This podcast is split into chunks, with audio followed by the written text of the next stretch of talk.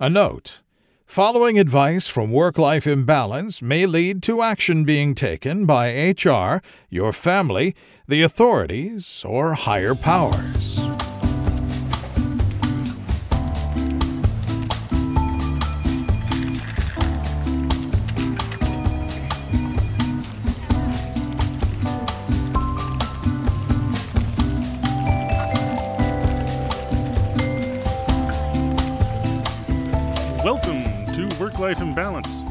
Advice show focusing on workplace and lifestyle issues. Any resemblance to actual advice, living or dead, or actual wisdom is purely coincidental. I'm your carefree cavalier, Frank Eastman. Oh, Uh, I'm your lovable office companion, Derek Lewis, who is also very confused. Well, Derek, I I don't have a job. I I mean, I mean, sure, like may, maybe you can't officially claim the professional title of monstrous manager anymore, but I think to our listeners, you are still a monster and and of the manager type, so it could still work.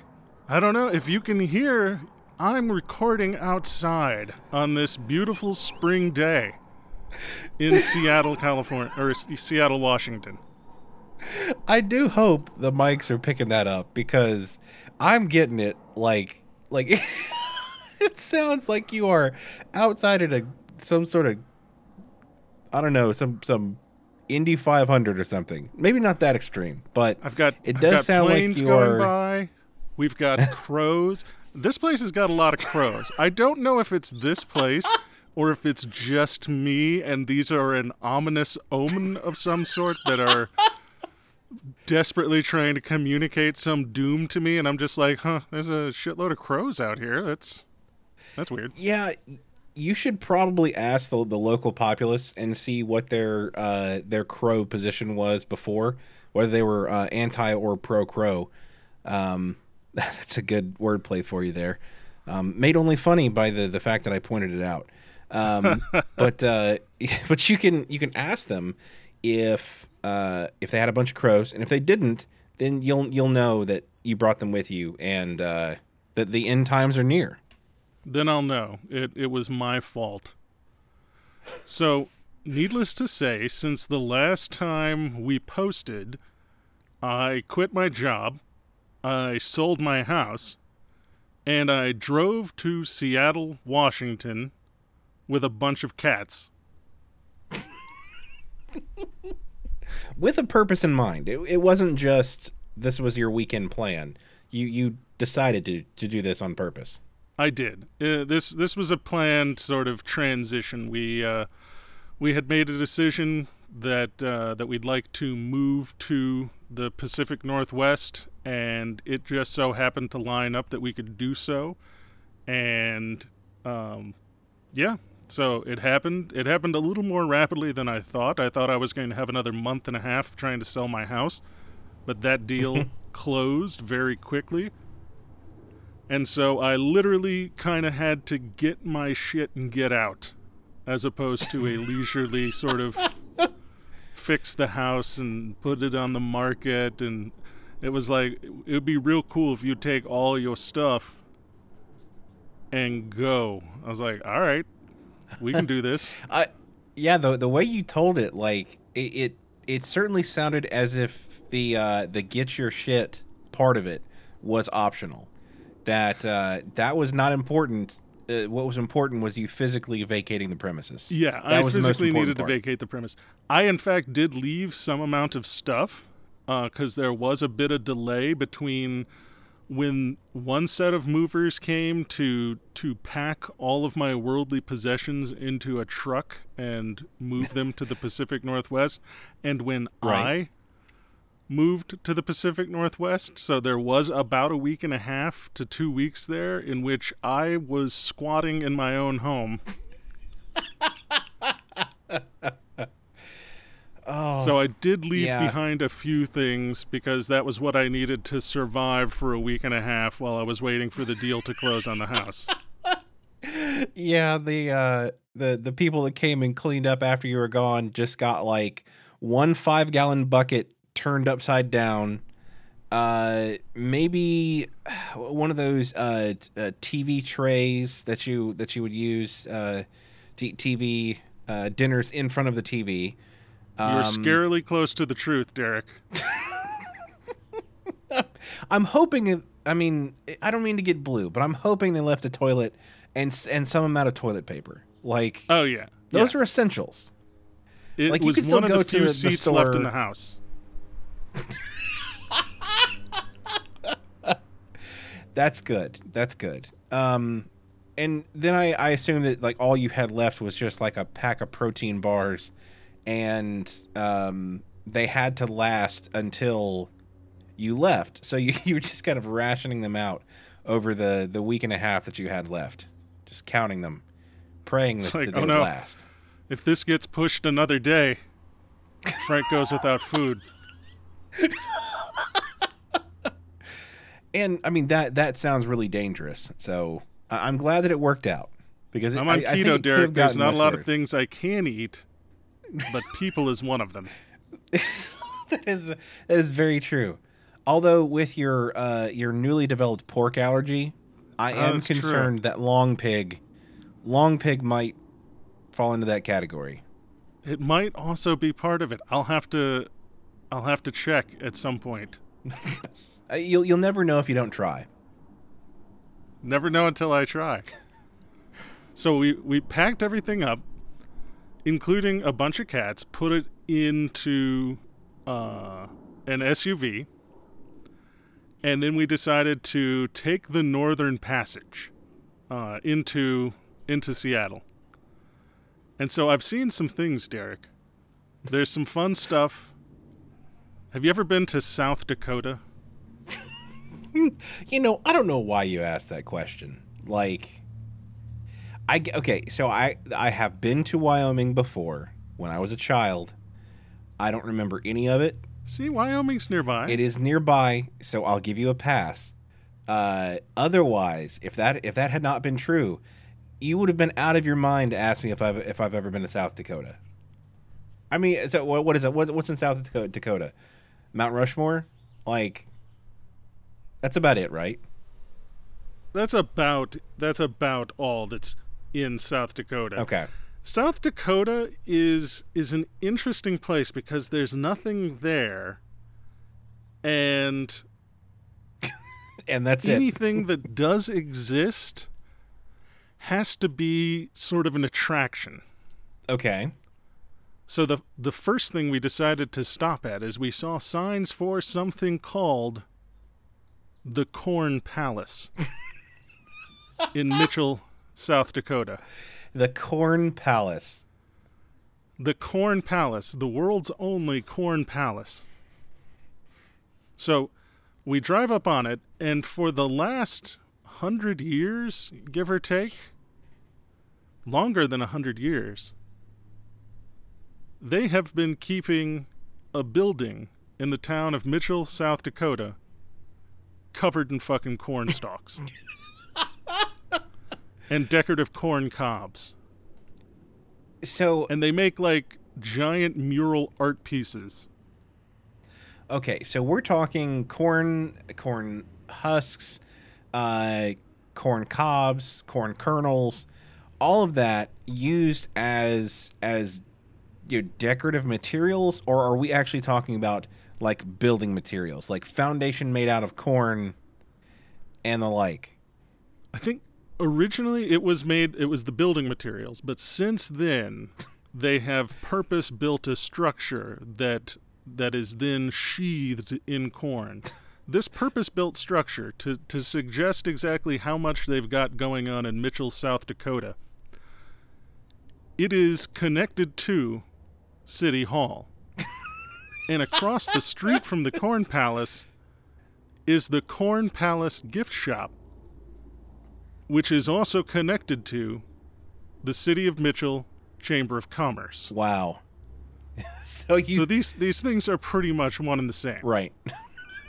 so so if you're looking for the uh, the head of the Chamber of Commerce, chances are he's probably in the snack room of the Corn Palace. Yeah, he's probably he's probably working the cash register at the gift shop. Ah, we've got a we've got a flying plane coming through. And, and so the Corn Palace itself now, not only is it, you know, like City Hall is located at the Corn Palace, you can go into the Corn Palace, you know, pretty much whenever.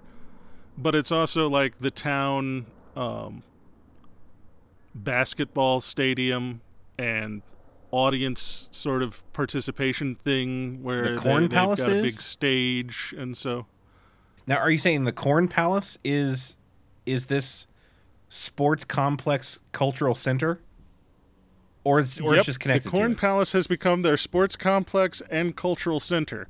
Wow. So so okay Yeah, okay so that- all right we're gonna have to dig further into this. The how much of the Corn Palace has uh made its way into the sports complex? Now, are we talking backboards made out of corn husks, or is it mostly oh, just decoration? oh yeah. It's mostly decoration. I mean, like the sports equipment itself seems to be made of standard sports equipment, but even inside the sports arena, they have giant murals made of corn. Wow. You know, that would be really distracting for for some teams. Um maybe if you're, if you're playing like the, you know, the San Diego Pigeons or something. Um you know, th- they get And their mascot keeps flying over. Yeah, that that'd be that you know, it, he just keeps eating the corn, doesn't get the team all riled up. That would be kind of a problem. Um, if you have a corn allergy, that also would cause a much different type of problem, but a, a serious problem nonetheless. Yeah, I don't imagine you'd want to enter the city of Mitchell, South Dakota if you have an allergy to corn because they've got one thing and they are doing the hell out of it. I mean, I, I you, you do have to admire uh, how much commitment they have to it because uh, I, I think that after I don't know, like one or two benches decoratively festooned with with corn husks, I think my my interest would have run out. To be honest, I honestly want to say it's indicative of what they've got to do in South Dakota, having seen the entirety of South Dakota, which is beautiful, I'm sure. but but so flat that you can see the curvature of the earth. and just filled with mile upon mile of not a goddamn thing. so so Mitchell's got the Corn Palace and and they're advertising it. Right. So as you come into South Dakota, you start seeing these signs saying visit Wall Drug What is wall drug? and and you you just you're driving along and they become more and more plentiful. They're very kitschy, they're interesting. They're like 5 cent coffee at Wall Drug, free ice water at Wall Drug. okay. So we finally get once we're I think 200 and some odd miles out from Wall Drug, God a damn. distance marker telling us when we're going to get to Wall Drug. This Jesus is Christ. this is South Dakota. See, I thought you were. I thought like what you were describing a minute ago was like, uh, you know, we were ten miles from it, and all of a sudden we started seeing these signs. You're talking no, no, multiple no. hundred miles from this drugstore. 310 miles in every direction. Jesus Christ! They have signs posted for Wall Drug. Wow. I have never experienced something that is more ceaselessly self-promoting than Wall Drug. Now that's It's that's a beautiful, and I fucking lie. Frank Eastman. You know that. There's a certain personality in Birmingham that you know is is more prolific than that. And you know who I'm talking. about. Possibly. D- dare we say his name? Well, I think Wall Drug honestly has Alexander Shunnarah beat. I. Hmm. I'm trying to think of a good comparison it- because Here's the thing. because there's there's a lot to do in Birmingham. Does- so like he is competing with a lot more. So it depends on how we're measuring it. if we're peering it, if if we're measuring it in purely like number of appearances, I think you know Senior Shin- Shunnarah is going to win. Um, if we're if we're measuring on density of like stuff around to number of billboards, then yes, I, I think that the uh, the wall drug will still will win. Wall Drug is so famous for its ceaseless self promotion that there is a sign advertising Wall Drug in Amsterdam and several at the North Pole. Okay, that's that's impressive. Um, so how how how old is Wall Drug? Wall Drug has existed since the 1930s, and uh, essentially, this guy bought a drugstore just outside the Badlands of South Dakota Right. and realized that there there was no one there. It was kind of a mistake on his part. Sure, he's like, "Yes, I I am a small business owner now." ah shit, my nearest neighbor's 25 miles away. right. I there's just not a lot going on here in South Dakota. And so they came up with a brilliant idea. It was the heart of the the Great Depression. So they started advertising that they had free ice water here in, you know, the desert right. So good attraction. and kept kept posting more and more signs in every direction drawing people in Uh huh. And it is now this horrifying amalgam of like the worst and the best of tourist trap USA. it has it has metastasized to consume most of the city of Wall. I mean,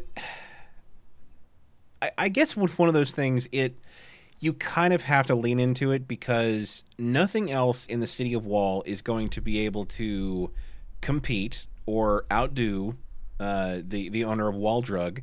So the best thing you can do if you can't beat them, you might as well reap some of the benefits by joining them. So uh, just open up some other stuff.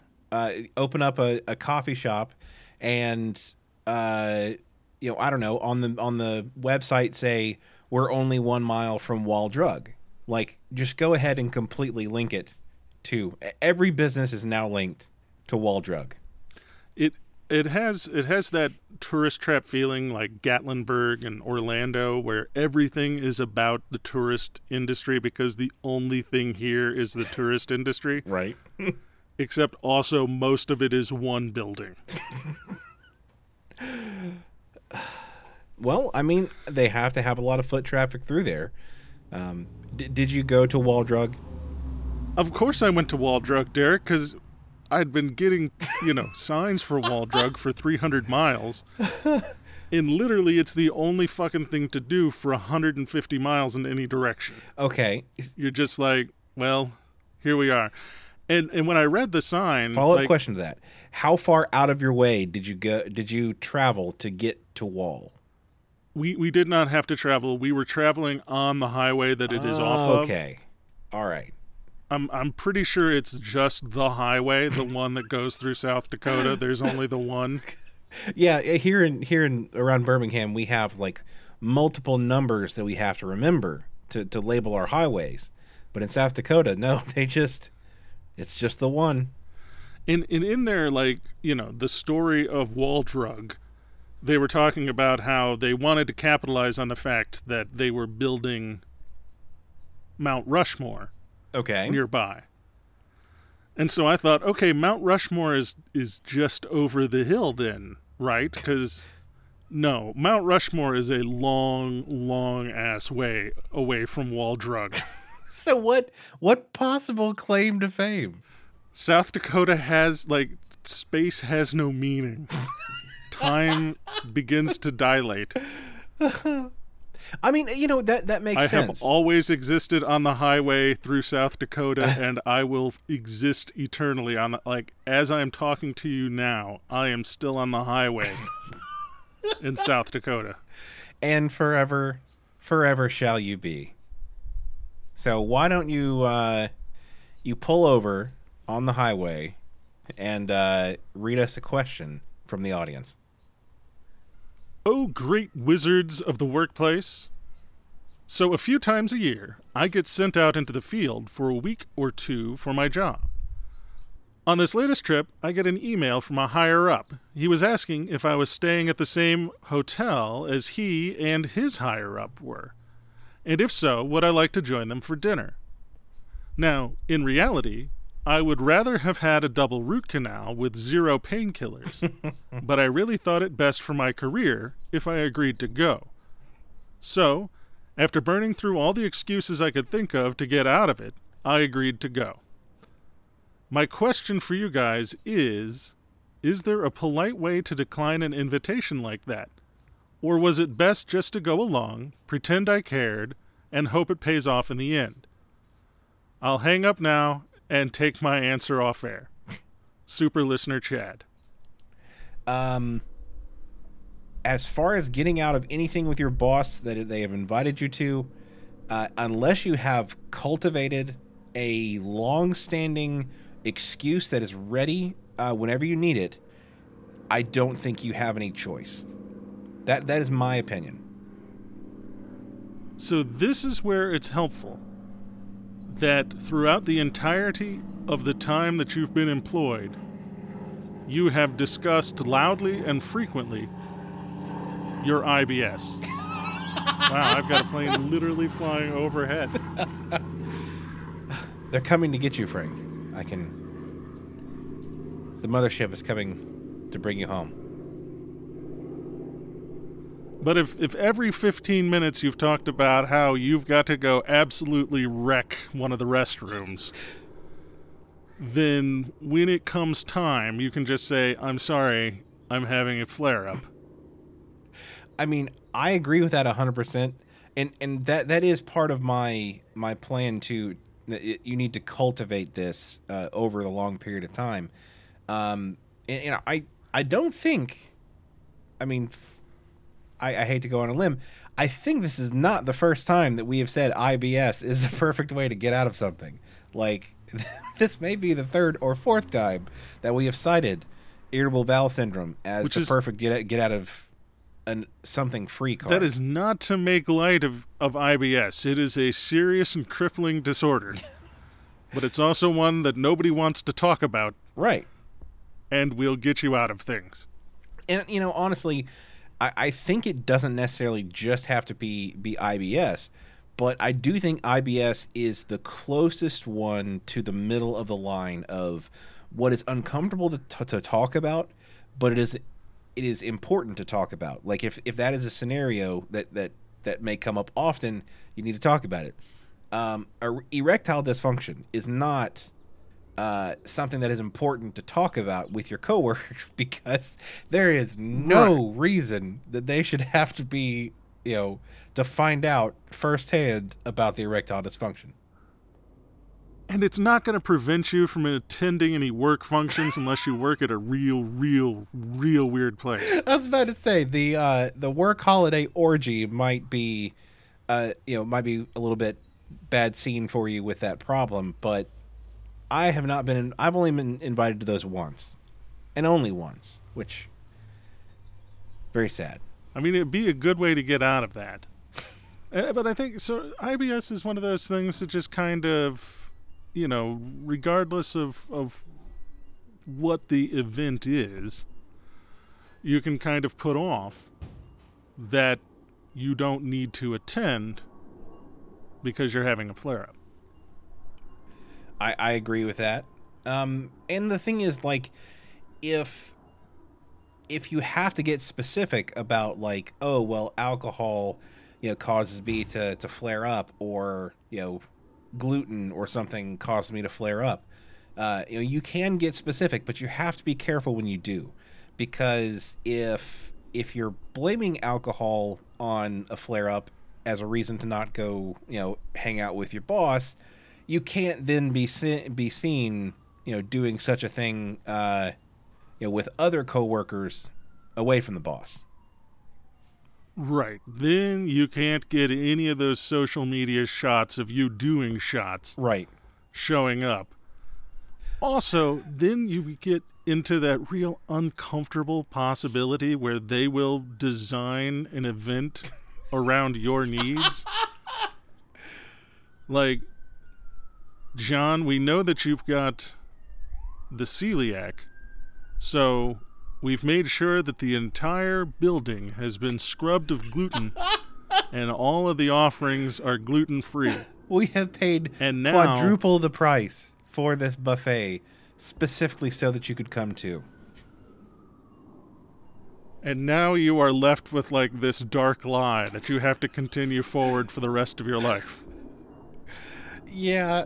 So so make sure make sure whatever it is, it's something that you you can uh that you can commit to and you're comfortable committing to. Like I said, like you know, don't don't say it's celiac or something uh where where bread would be a problem or gluten um because then you're committing yourself to some issues. Um but you know you can you can pick one of the you know more minor maladies uh, and and and cultivate it and spring it whenever you need it. Um, but I think the important part is that you you have to you have to cultivate it. Like I said, um, is there anything that you could that you could say uh, that doesn't involve like a family member's death that you could use to get out of something like this uh, that you hadn't previously cultivated? Something on the spur of the moment. I mean, I for one, I mean- have used uh, food poisoning multiple times. Um, unfortunately, I wasn't lying. I literally have. I was going to say, Derek, damn you, you tricked me. I hung Gatorade outside of a hotel room door for you. Yeah, like like 11 p.m. Like that. That was very touching and and very nice and extremely necessary because I was very deprived of, of vital fluids. Um, but no, like every time that I've I've claimed food poisoning, it has been 100% legit. Um, and it's been five or six times. like that's that's the bad part about it. It's not like, oh, I, I've I've had to claim food poisoning twice. No, I've had food poisoning like five or six times. Um, damn my love of of oysters and and I was to say, your, your love of sketchy clams. Yeah, my, my love of gas station ceviche is just it will be the thing that kills has me. not served you well. no. But I mean they say find what you love and let it kill you. In this case, it's a little more literal. So I'm, I'm trying to think of things on the spur of the moment because my other thought involves some pre planning. And this is why you carry an uninflated, inflatable cast in your baggage everywhere you go. Okay. So that at the spur of the moment, you can have broken your leg the night before. That's I mean that that's pretty good. Um my concern is that that will get you if they invite you to the trampoline park, I think that gets you out of it. If they invite you to dinner, th- you, may have to go more like full body cast. Um Uh, Upper torso yeah, cast. I'm thinking already. Yeah, cuz This the is when is they like, show up and they've got like a wheelchair or something for Right, you. and- right, and now you're in too deep. Exactly. So so now you're stuck with it, and you have to to do this this work function. Um, I will say, uh, the the upper body cast can it can go one of two ways. Either you say, "Ooh, upper body cast, I I can't go. I don't worry. You know, I've I've got things taken care of. My nurse will be by later." Um, or uh, they say, "Don't worry, we'll handle it," and then your your boss spoon feeds you literally uh, throughout the meal, which that's a power move. Like that's not too bad. Yeah, I mean, it, it's going to be uncomfortable, but after that, it's just going to s- still be uncomfortable, I think. Plus, I was going to say you you have him eating out of your hand, um, but it, it's quite literally the other way around. You you literally were eating out of his hand. so Uh, now I'm having like nightmares, Derek. Yeah, we, we already talked about how how you got to trust people with like you know Ethiopian food and stuff like that. Those like sharing cultures, um, and and you weren't too keen on on sharing with me, and that that really hurt my feelings. But I'll know that that you're you're you're growing warm to it uh, if you pull out the full body cast on me one day. Well, I, I am here in Seattle, and uh, it is well known how friendly and welcoming everyone in Seattle is. Oh, all right. Want to get to an issue from the internet? Let's do an issue from the internet. All right. The title of this issue is "Coworker is trying to get me to sign his petition to run for office. How to decline politely." By Pelican. My coworker knows that I live in quote unquote his district, and he's been coming up to my desk for the past few days asking me to sign his petition to run for local office. Personally, we don't share the same political views, and I'll most likely vote for his opposing party. I don't want to bring political views into work, though, especially since he's yelled at people and gossips with everyone. So far, I've been getting away with saying I can't currently sign it. I'll get up and pretend to have a meeting or a phone call. Uh, I'd like his harassment to stop, so how should I go about saying that I won't ever sign it? This is cold. How is this cold? How is the desire to not want to sign somebody else's petition cold? This is going to be confrontation, Derek. I, I, I know. And and I promise this isn't a shill. Like this is actually a question that somebody asked somewhere. This isn't just me crying for help uh, on how to avoid conflict with another person. See, what would you do, Derek? I think I know the answer, but um, I, I'm trying to think of a good, uh, like like a good mental image of a person that that I've worked with that has had a differing uh, point of view than me, and so so here's here's my complexity on all this is that you know my frame of reference for like a coworker coming up and asking to me to sign their petition um they're all software developers who by and large like regardless of political views like are not fit to run for office like they could like just think about it if a software developer became like a i don't know a, a local you know um chairman of the the local board of education or something. I don't know. I it, it sounds it seems weird already that a, a non teacher would be at the board of education, whatever. Um, some local political office.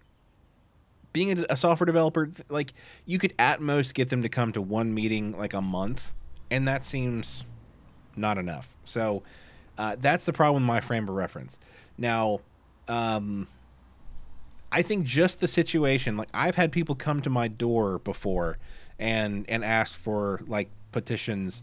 Um I I might hide under the desk. Like I might like sense it coming and then remove myself from the premises. Like and if I'm too late, if they see me like if they see me start slinking away um, and call my name, I'm committed. I'm just going to keep going. Like I'll just continue to crawl into the trash can and slowly cover myself with refuse until they decide to go away.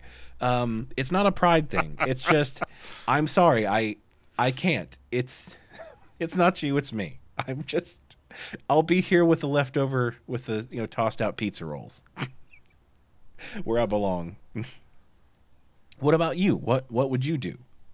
I mean, I'm I'm trying to think because what I'm thinking what I'm thinking of is what would I do if I was cornered by the same person that you and I were cornered in a car with in 2016? that was and they wanted me to sign their petition to run for office.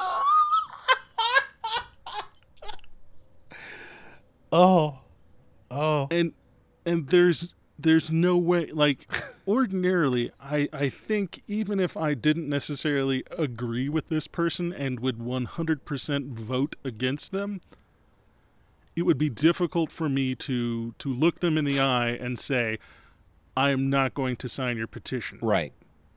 Which which is a very simple thing to say but a very difficult thing to say. I i will admit this freely. Like we've all got a little bit of that social anxiety and we've all we all want to to you know move through the world having pleasant interactions with each other right Well, plus, I mean, But at the ta same time, with, with this particular instance, not only are you are you is it a, a statement about them and like your feelings towards them, but you are literally saying you don't I don't I don't like you enough or trust you enough to send you through the democratic process. Like I don't trust other people to shut you down hard enough for for me to be able to sign this peti- this petition.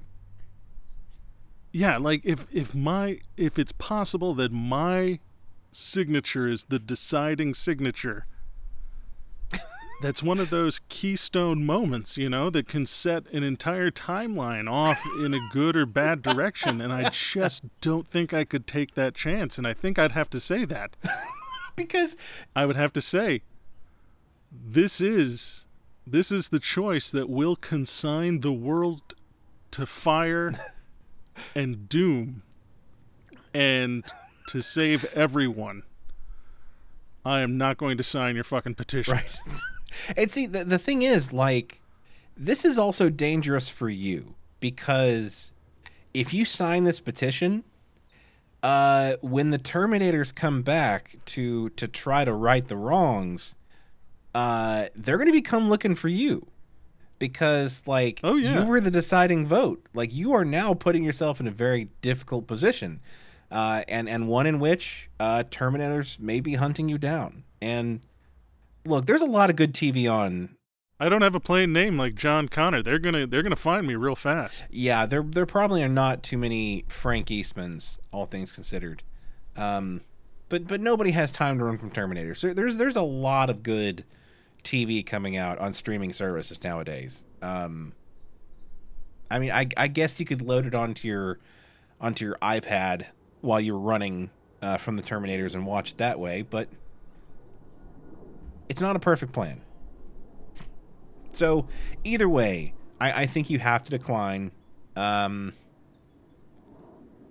I think what I would what I would say to this this person is is kind of be the person that I would want be be have the strength of character to stand up for what you believe. Uh, do the things that I cannot do, and say no.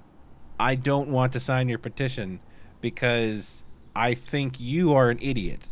Like screw your political views. Like in, in, in the same vein of all of that, like if if I knew somebody was an idiot, I wouldn't want them representing my political views.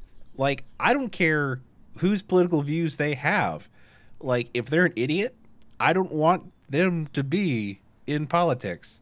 We got enough of that already. Like let's let's simmer down and put forth people that actually deserve to be there. I think I think what you what the only way to get around this is you're going to have to put a signature down. But then you sign somebody else's name. like John Wilkes Booth. I mean, uh, so that'll throw off the Terminators, but like, I don't think it's necessarily going to stop them from getting into government. That's that's the problem, because they're they're not gonna go through and check those signatures and like call you like you gave a reference. Like, they're not calling everybody and saying, "Hey, did you sign this petition for Joe Schmo? Um, you know he's an idiot, right? Okay, that's fine. Sure. Okay, check. Um, but it would save you from the Terminators, mean, they- which might be enough. Yeah, I guess I have too much faith that they might actually check the signatures to make sure that they're real signatures. And so your where you signed Bilbo Baggins isn't going to uh, get them disqualified. No, no, I don't think it will. Um, unless it's like written in plain English and like obviously fake, like you know Dick Butkus. Oh no, that's a real name. You know what? There's nothing people wouldn't believe. that takes takes all kind of names in this crazy world. I'm thinking that old uh, that old commercial. We got a baby, it's a boy. Oh, oh, that is taking me down memory lane. Do you know how often I think about that? Like multiple times a year. For those of you who don't understand, uh, they're they're back before we had cell phones that had long distance all the time.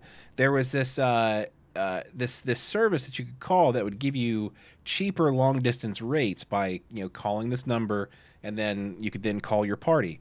Um, it was like 10 10 321 and like it's just just a, a, bunch of different services like that and one of them was making fun of uh, calling collect because with with calling collect um, somebody you, you would have to say your name and so this person said you know my name is how to baby it's a boy to announce the birth of a grandchild um, and so the person picks the phone hears that it's how to baby eats a boy and declines the the long distance or the the collect phone call and announces that they had a baby.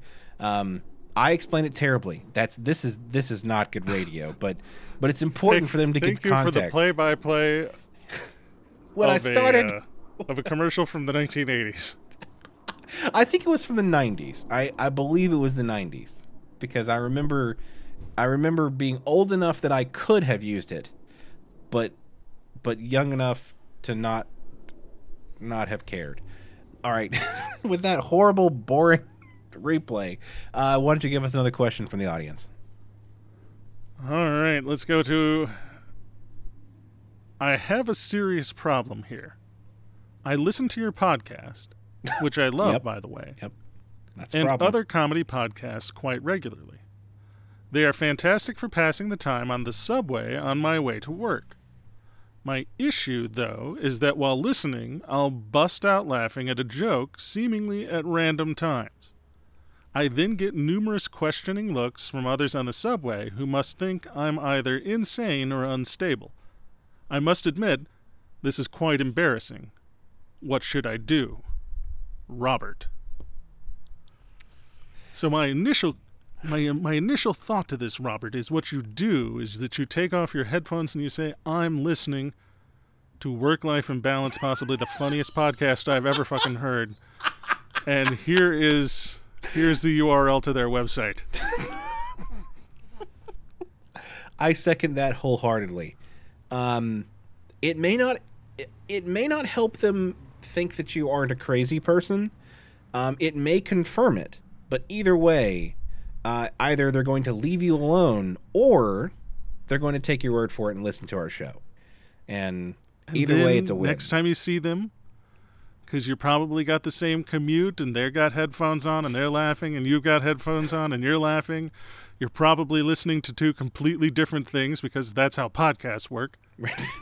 but you might show share a knowing glance. Right.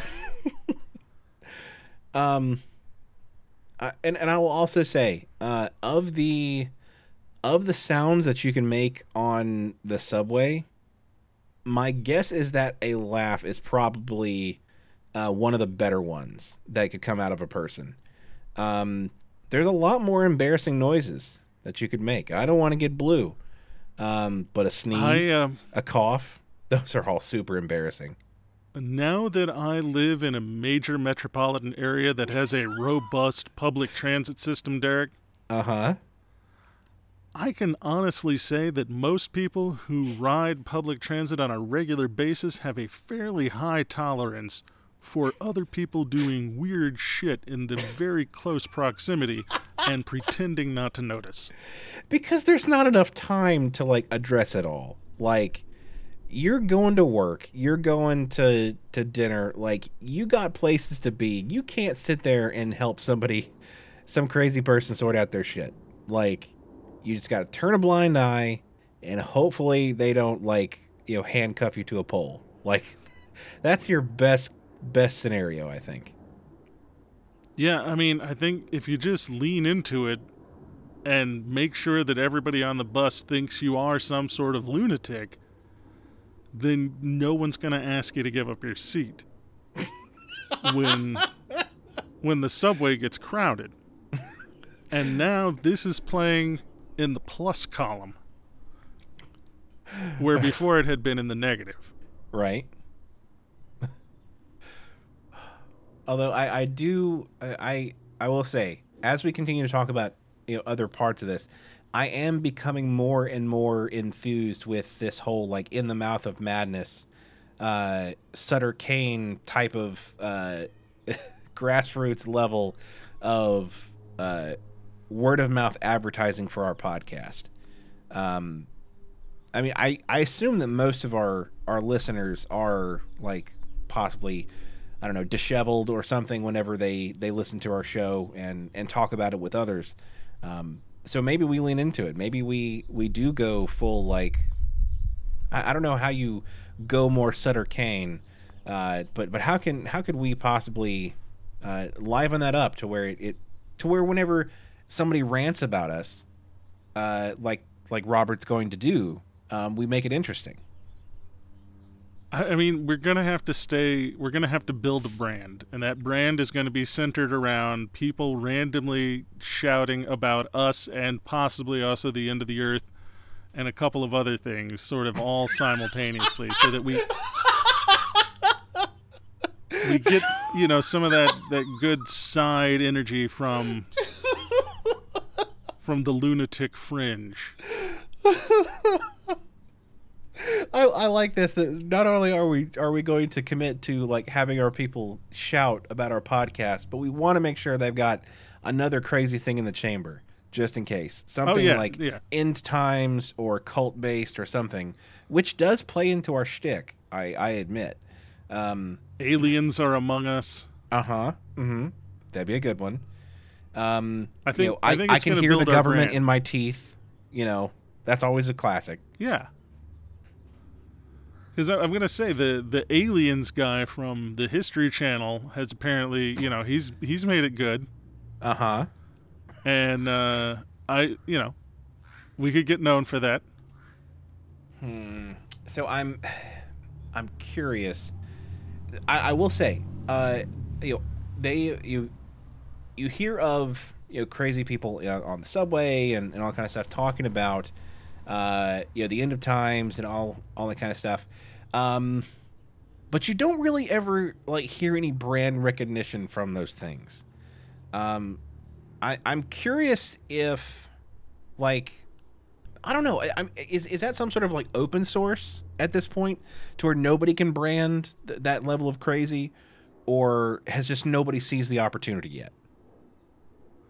I don't I don't know. I think it's I think it's open source for most of it at this point. And that I think that's why it's going to be important to make sure that our dark prophets you know, stay on message and we're probably going to need a robust training program.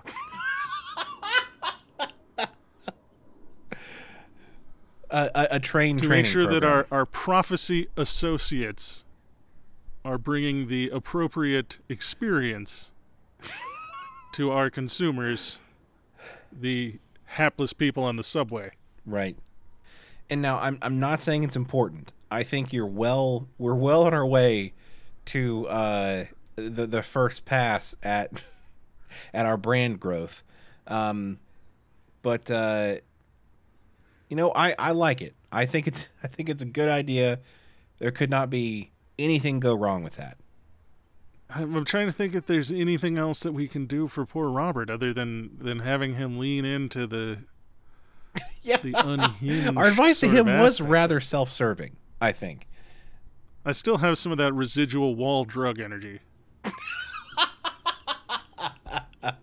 It's hard to shake that off, I get it. Maybe he could just point at his headphones and then say the name of a much more popular and and easily consumed comic.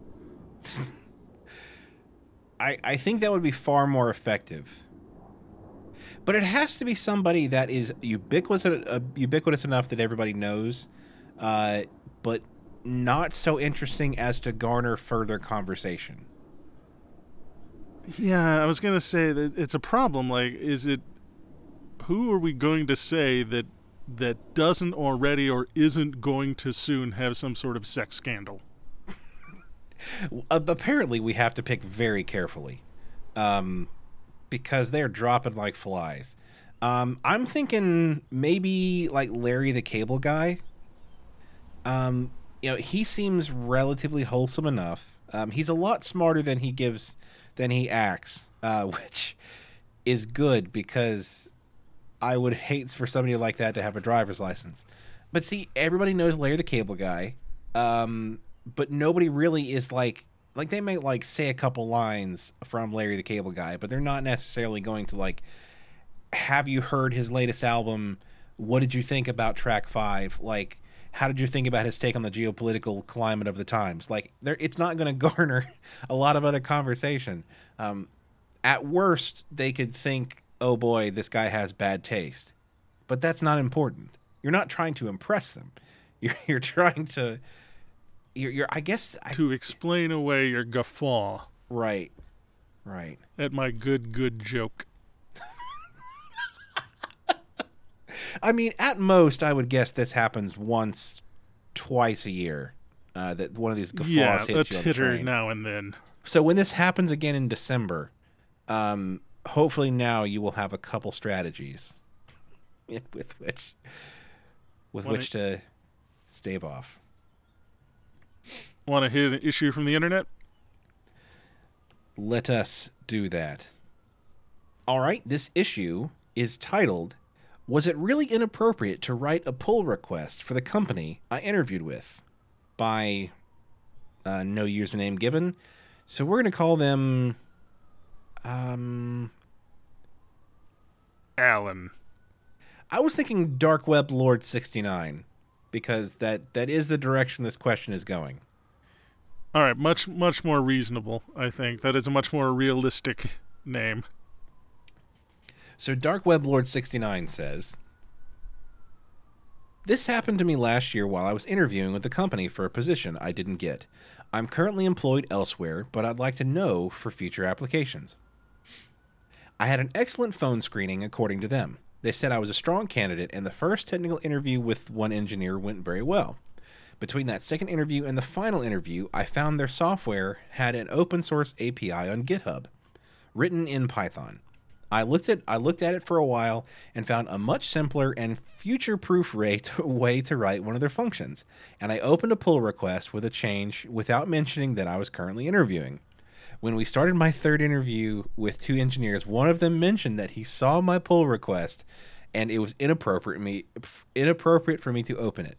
He said that it came across like I know more than them as a fresh college grad and that I haven't considered why they coded it how it was. I didn't end up getting the job. Was it really inappropriate for me to do this? For those of you that don't know what a pull request is, basically, uh, you know, for open source projects, you can pull down the code, make a change to it, and then you know flag it as, you know, hey, person who owns the code, you know, consider pulling this into your code. Um, and so this person, as a as an interviewee, decided to go in and one up uh, the developers there and you know change a couple things and say, hey, you know, I'm a badass. Here's my code. Um, and it didn't go very well. Are we surprised, Frank? This is a little like if I was if I was interviewing for a position as an air conditioner repair tech uh huh. and in the middle of interviewing I came back in the middle of the night and tried to badly tune up their AC. and then left a calling card Right. with my name on it saying I was here. You can thank me later. they come in the next morning and they're just like it's like it's like 97 degrees in there because they didn't do a good job and so now they're all sweating Yeah. as you come in for the third interview Because they broke it. yeah Yeah, th- that's that's pretty much what this what this uh, dear sweet child did.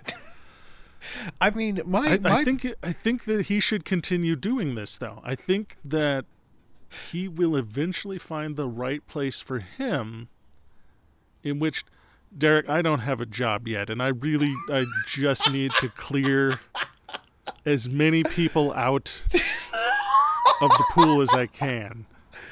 I so thought it's you were- not in my personal best interest to make sure that this kid stops making these mistakes.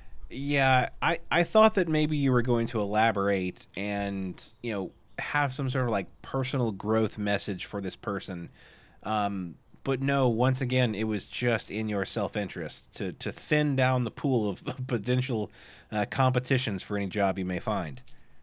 And I, I'm sorry, I respect Derek. that. I've I've seen Wall Drug. I've been changed by Wall Drug. nothing, nothing can be the same after Wall Drug. Nothing can be the same after Wall Drug. You know, these crows started showing up They, they, they've heard about right our show. This is this is completely wild to me that that someone like it's it is not I mean maybe it's sad. I will I will go forward and say maybe it's sad that to me that this, this is a completely unsurprising sort of statement. Like is this a, a terrible and stunningly bad idea? Yes. Is, is this an idea that someone who had like a modicum of self awareness would never in a million years do? Also, yes. Yeah, Is this something that a junior software developer would do? 100%. Right. Absolutely. I, and I mean you're exactly right that there there is this this uh, and maybe it's not all engineers uh, that that do this. Maybe there are other other people are as uh, foolhardy as this too.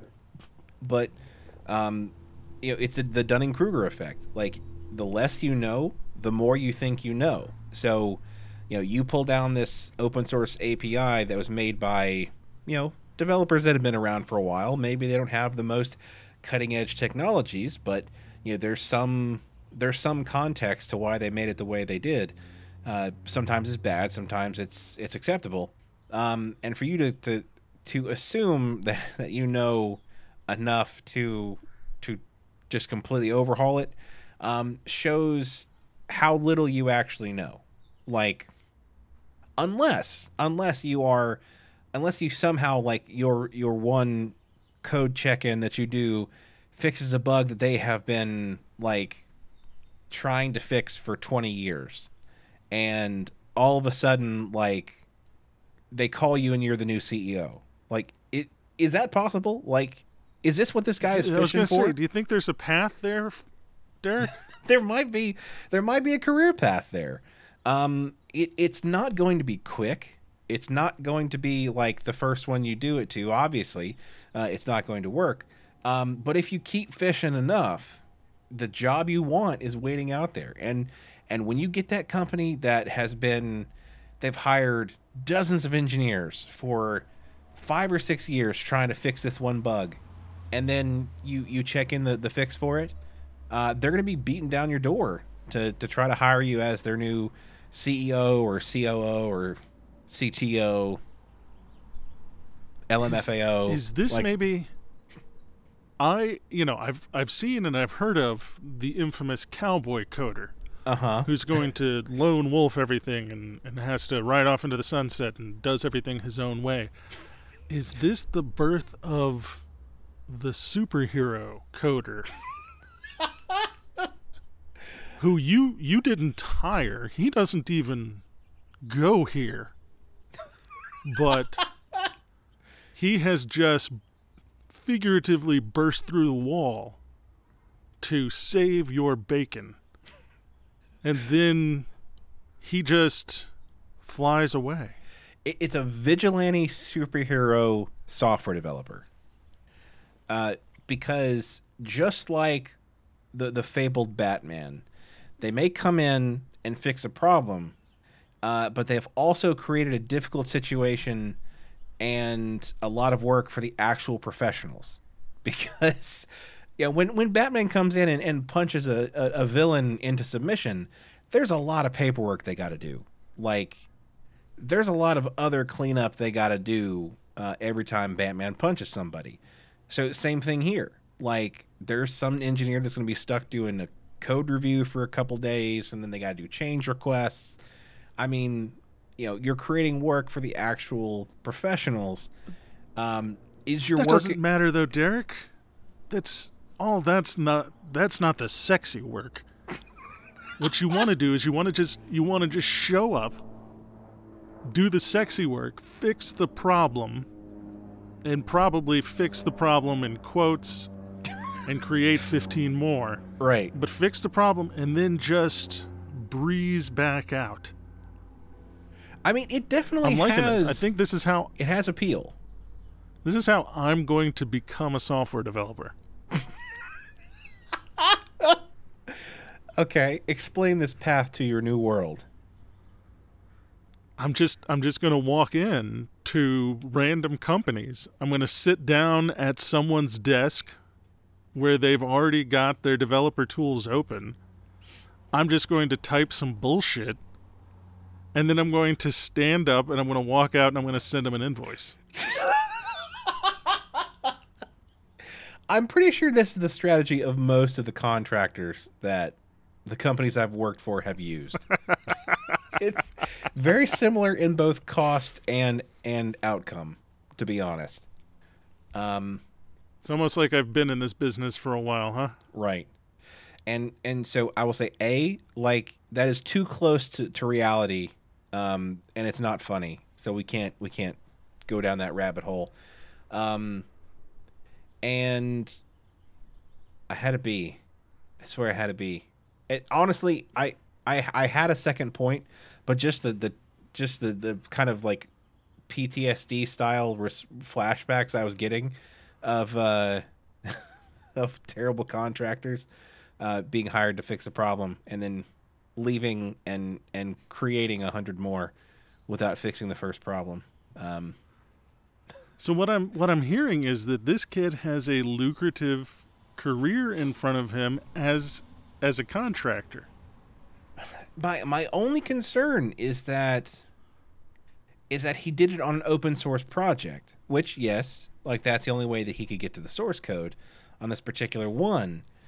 But uh I I like so does he use that as like the first step towards, you know, getting a contract with them or or should he just say screw open source, I'm going to walk in tell them I can fix their problem and then collect the pile of money and scram. I think this is a universal solution. It just takes a little more pre-work if it's not an open source project. If it's not open source and you've got to get a hold of the source code, I mean that means you're going to have to run a heist. I was about to say, I we're we're we're getting dangerously close to heist territory, which which I'm always You're down going to for. have to heist your way in. And then then you're going to have to do all of your changes. Make sure that you commit them everywhere. and then leave a calling card and then show up the next day to the interview. So it's kind of the same thing, but it shows that you have a lot more a lot more soft skills because you're going to have to social engineer your way uh, into finding some sort of patsy to to give you access. Which which can I say um I've always wanted to to be a, a patsy in in one of these heist schemes. Cuz I feel like I have the qualifications to be to be a patsy. Um I mean, I'm You somewhat have a trusting face. yeah, I'm I'm trusting. I, I'm somewhat competent. Um, I'm given more access than than honestly I, I should be allowed to have. Um, so I'm the perfect candidate. I just, I mean, why can't somebody r- just wrangle me into a a heist scenario? Well, Derek, I need one last score before I'm set. and this is my reality forever, just sitting on the back porch, sipping an iced tea in 70 degree weather. Is it really 70 degrees? It is. Fuck off. It is. It is 88 degrees and it is dark. Fuck off. It is 70 degrees and the sun is shining here, Derek. I think this is a perfect transition. I'm so sad. I hate this. I'm in hell. oh, God. I think you should punch the clock. Yes. Oh, and I'll book my tickets. I, like I was gonna say at the very beginning, like I didn't realize that that you know packing up and moving across country was something you could actually just do. Like I I here I am. Like I I once backed out of a move 50 miles away because I was scared. Like I I I want to go where it's cold, Frank. Like I need to. Like I am not this warmer climb is not is not good for Derek. Like help me. Help me, Frank. Oh, it's it's been warm a single day here, and and every other day has been cool and beautiful. Well, maybe they'll they'll develop some sort of technology where we can like teleconference, and uh, you could I don't know digitally transmit some of that that cool air to me. That'd be good. I mean, that's the kind of shit we need, and and what we actually have is those fucking Snapchat filters that, that turn men into women and women into men. God damn it, we missed an opportunity here. we went in the wrong direction. I know what our next IPO is going to be. I'll gladly do it if we can figure it out. Anyway, all right, before we go, please send us your questions.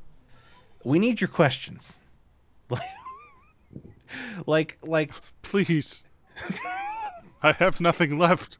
like Frank in the wilderness searching for a drugstore in which to buy some Cheetos and and seeing a sign for for one 300 miles away. Uh, we long we long for your questions. Um, they they don't have to be perfect. They just have to be something that we can make some funny out of. So work or life situ- situations, please send us some questions to make some funnies out of. Uh, send them to questions at wlicast.com.